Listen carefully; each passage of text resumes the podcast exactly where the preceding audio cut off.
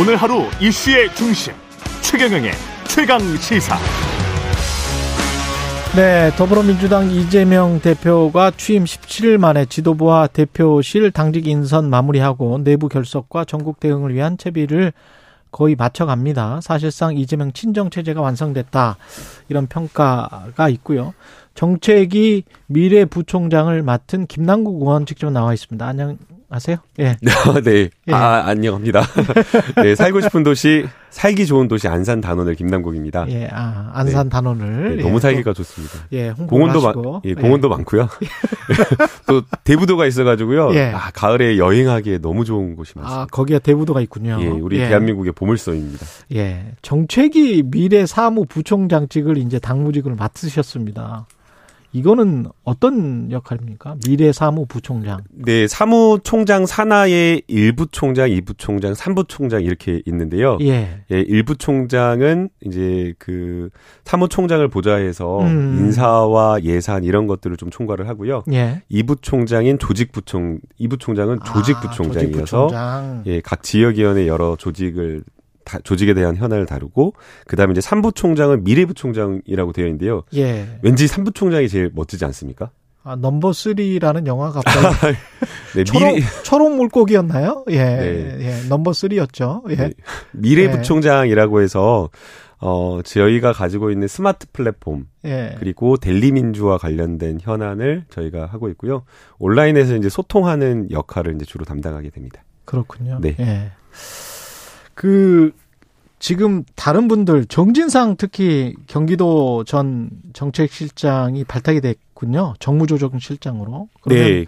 전면에 나서시는 겁니까? 어떻게 되는 거죠? 어 정진상 실장님이 전면에 언론, 나섰던 적은 없고요. 없죠. 언론에 예. 근데 관심은 되게 많아요. 네, 사실은. 아무래도 그 이재명 당 대표에 가까운 어떤 복심으로 예. 읽히니까. 그렇죠. 예, 그래서 어, 언론에서 굉장히 관심을 많이 가지고 있는 것으로 보이는데요. 음. 다른 어떤 그 전면에 나서는 역할이 아니라 대통령 비서실이기 때문에 아, 무래도 대표실. 예, 대표 예. 아, 대표 대표실 예. 비서이기 때문에 예. 아무래도 이제 같이 합을 맞추고 어, 대통령의 의중과 신, 심중을 잘 아는 이해하는 아. 그런 어떤 비서, 이지 않나라는 비서의 역할인데 이제 정무조정실장 이렇게 타이틀을 드린 거군요. 네, 예. 실장이 있고 밑에 이제 부실장 두 분이 있는데요. 네, 음. 네, 정무조정실장 역할. 이게 지금 뭐 김병기 의원, 김남국 의원, 김병욱 의원 또 7인의 멤버들도 여기 보이고요. 그래서 이재명 친정 체제 완성 그리고 지금 윤석열 정부 들어와서 관련해서 뭐 기소 소환 뭐 이런 것들이 계속 있는데 이 사법 리스크에 적극적으로 대응하기 위한 일환 뭐 이런 이렇게 판단해도 됩니까? 아 그렇지는 않습니다. 그렇, 그렇 지는 네, 않고 왜냐하면은 우선은 예. 이분들로 사법 리스크를 대응할 수가 없거든요. 아 따로 그러면 TF 박범계 의원이 그 중에 변호사는 저밖에 없기 때문에 아 그러네 사법 리스크는 변호사와 상의해서 함께 뚫고 나갈 것이지 당직자들과 뭘 이렇게 사법 리스크를 해결한다라고 보기는 어려울 것 같고요. 그러면 그 지금 관련해서는 네. 박범계 의원과 뭐 서른 의원 뭐 그것도 그것도 역시 이제 네. 사법 리스크를 뚫고 가기 위한 거라기보다는 음. 어, 윤석열 정권에서 지금 행해지고 있는 말도 안 되는 음. 소위 말하는 정말 막무가내식 정적 죽이기 정치 보복 수사에 대한 대응 차원에서 저희가 TF를 아. 구성한 것이고요. 그거는 총괄적으로 네. 예. 그리고 이제 뭐 사법 리스크라라고 이제 평가가 평가하기보다는 오히려 어, 정적 죽이기에 대한 대응, 대책 뭐 이런 거로 봐야 될 것 같은데요. 예. 그런 건 아마 변호사와 따로 이제 상의할 것으로 보이고 어. 지금 이제 어 방금 말씀하신 인선이 전부는 아닙니다. 음. 어, 당직자 주요 요직들이 상당히 많은데요. 뭐 홍보 본부 등등 해서 여러 가지 이제 당직 인선이 있는데 어 대부분 그 이재명이라고 할 수 있는 그 그 측근이라고 할 수 있는 사람들이 거의 없습니다. 예. 예. 그래서 어, 대부분의 당직을 어, 다른 어떤 많은 분들이 함께 할 수 있도록 이렇게 열었고요. 예. 그 다음에 이제 여성 당직자들이 많이 과거에도 없었고 어, 여성 의원들 자체가 많이 없다 보니까 어, 여성 당직자들이 많이 인선이 안 됐었거든요. 그래서 예. 여성 당직자들 최대한 배려하자라는 그런 인선 원칙이 좀 있었습니다. 아까 변호사 말씀을 하셔 가지고 갑자기 제가 이제 떠오르는 단어는 이제 변호사비 대나무옥이 떠오르는데 이게 최근에 또 어제도 계속 뉴스가 나오고 그래서 민주당은 지금 어떻게 생각을 하고 있는 거예요? 그 변호사 비 대납 의혹과 관련해서 검찰이 불기소 결정문에 이게 대납됐을 가능성이 있다. 변호사비가 쌍방울 등으로부터 이렇게 지금 적시를 했 단 말이죠. 완전히 좀 정치 검찰이 된 것이 아닌가라는 생각이 듭니다. 음. 어, 불기소 결정문의 가능성을 너무 황당한 불기소 결정문인데요. 아. 1년 동안 지금까지 수사를 해서 돈의 흐름이잖아요. 만약 그렇게 큰 돈이 흘러갔다라고 한다면 지금까지 수사를 해서 충분하게 저는 성과를 낼 수 있었다라고 보는데 수사 결과는 하나도 없는 상태로 가능성이 있다라고 하는 것을 불기소 결정문에 언급하는 것 자체가 굉장히 좀 정치적인 어떤 검찰의 모습을 보이고 있는 것 아닌가 어. 이렇게 좀 비판을 할 수밖에 없고요. 예. 어 그리고 더 나아가서 그 말 자체로 터무니가 없습니다. 음. 변호사 비용이 그냥 그냥 있는 게 아니라 소위 말해서 정관들도 서초동 시세라고 하는 게 있거든요. 그렇죠. 예. 그래서 그냥 일반 그냥 변호사 출신이다라고 하면 보통 500에서 1000, 뭐 1500, 뭐 큰 사건이다 1500 이런 거고요. 예. 어, 뭐 부장 판사급이다 그러면 뭐 이, 뭐 1100부터 시작해서 3000 사이 좀 큰 사건은 5000까지도 가는 게 있지만 예. 그리고 이제 검사장이다 그러면 뭐 3000에서 5000, 8000 이런 사이 이게 다 어느 정도 시세가 정해져 있는 겁니다. 음. 그런데 그 지금 이재명 뭐 당대표가 임명했다. 그 당시에 그 선임했다라고 하는 변호사 보면 차장검사, 부장검사, 그냥 변호사거든요. 일반 변호사거든요. 예. 근데 거기에 20억을 준다? 황당한 말도 안 되는 일인 거죠. 어. 서초동 시세에 맞지 않습니다. 서초동 시세에도 맞지 않는다. 예, 그 자체로 마, 말이 안 되는 이야기라서. 그 자체로. 예, 그래서 1년 동안 검찰이 수사했지만 아무것도 안 나왔는데 아. 연기만 지금 불기소 결정문에다 넣은 거 아닌가? 냄새만 피우고 있다. 냄새만 피우고. 네. 어 증거는 없으면서 증거가 있으면 빨리 기소해라 뭐 이런 입장이신 거네요. 네. 예.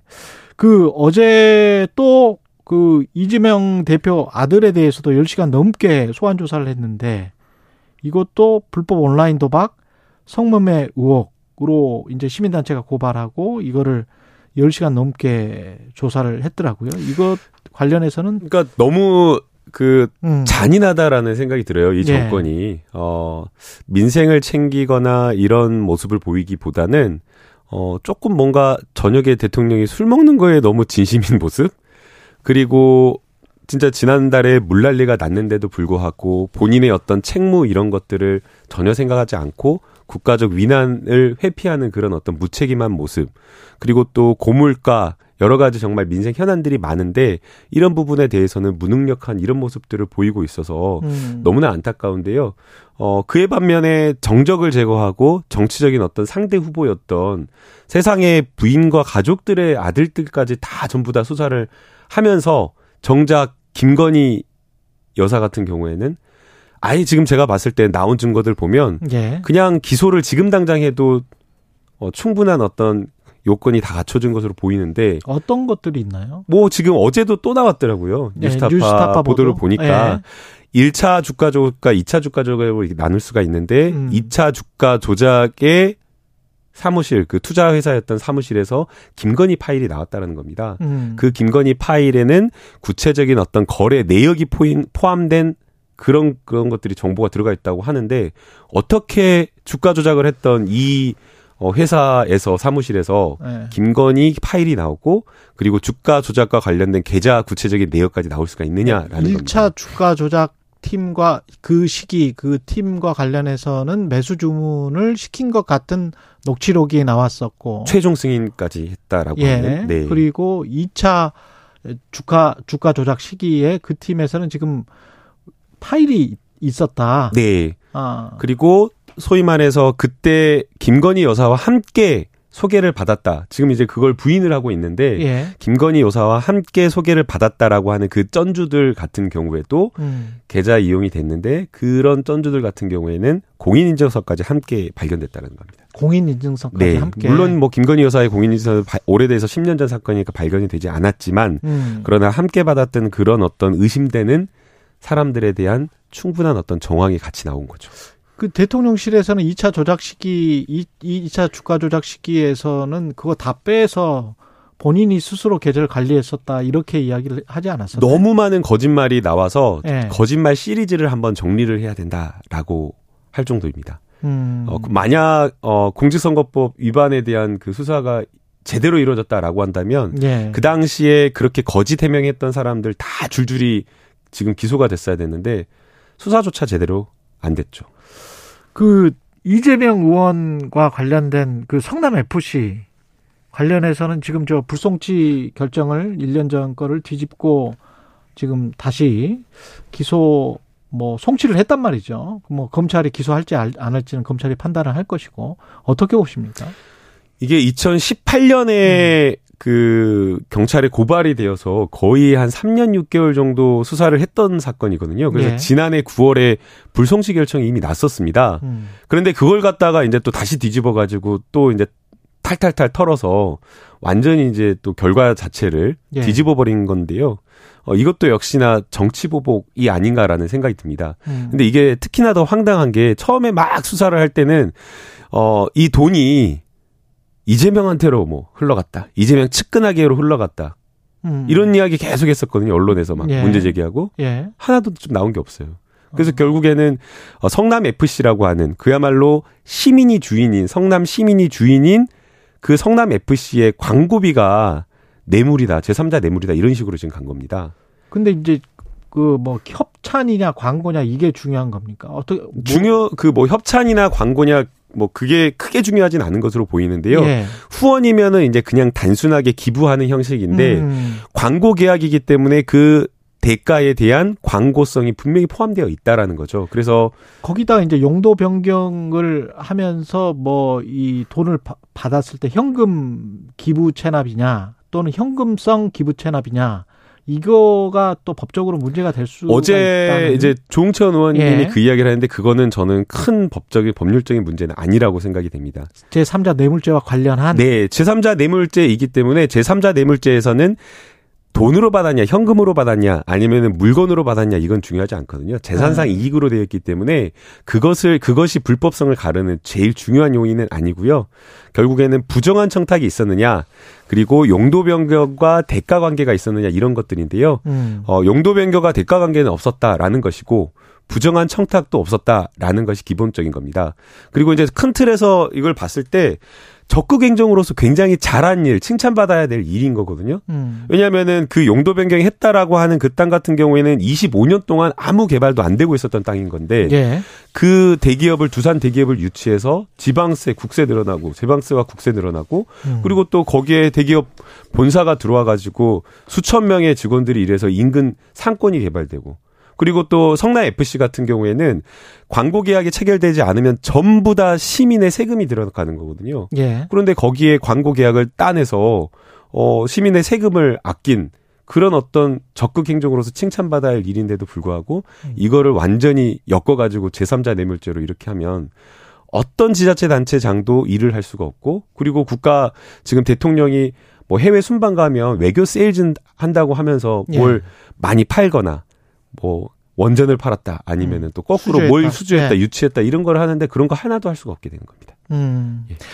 그렇게 지금 말씀을 하시는 거고 주장하시는 거고 김건희 특검법과 관련해서는 지금 핵심이 조정훈 의원으로 떠올랐는데 조정훈 의원은 최강 시사에서도 어제 어 이게 노이즈 마케팅이다 정치 쇼다 시기적으로도 내용적으로도 어 반대한다는 의견을 분명히 표현을 하더라고요.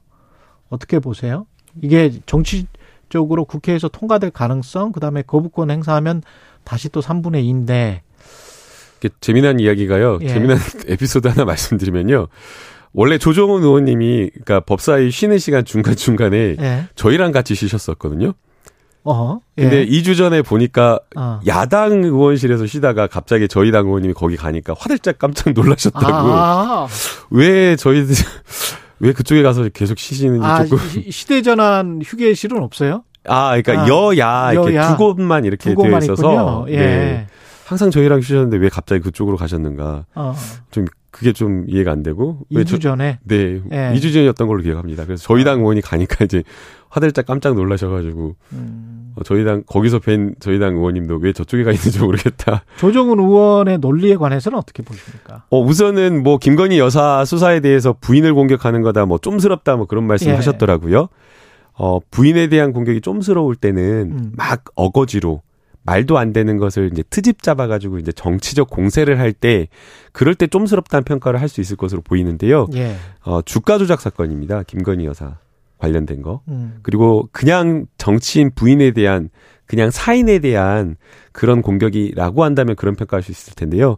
주가 조작이고요. 중대 범죄이고요. 그냥 뭐 방조범 정도가 아니라 핵심 공범입니다. 주범입니다. 음. 그리고 김건희 여사는 지금 그냥 정치인 일반 정치인의 부인의 사, 사적 지위에 있는 것이 아니라 김건희 여사라고 하는 대통령 영부인이라고 하는 공적 주위에 있는 인물입니다. 그리고 지금 계속 사고 치고 있는 분 아니겠습니까? 그렇다라고 한다면 여기에 대해서 어, 제대로 된 어떤 비판과 수사가 뒤따르는 게 맞는 것이고요. 그리고 이제 그것이 제대로 수사가 되고 있지 않아서 많은 국민들이 이것은 어 정말 수사 우리 어떤 사회의 어떤 공정과 정의의 문제다. 그렇게 윤석열 대통령 선거 때 공정과 정의를 부르짖지 않았습니까? 그래서 이 문제는 철저하게 수사가 될 사안이다. 이렇게 보고 있습니다. 알겠습니다. 여기까지 듣겠습니다. 더불어민주당 김남국 의원이었습니다. 고맙습니다. 네, 감사합니다.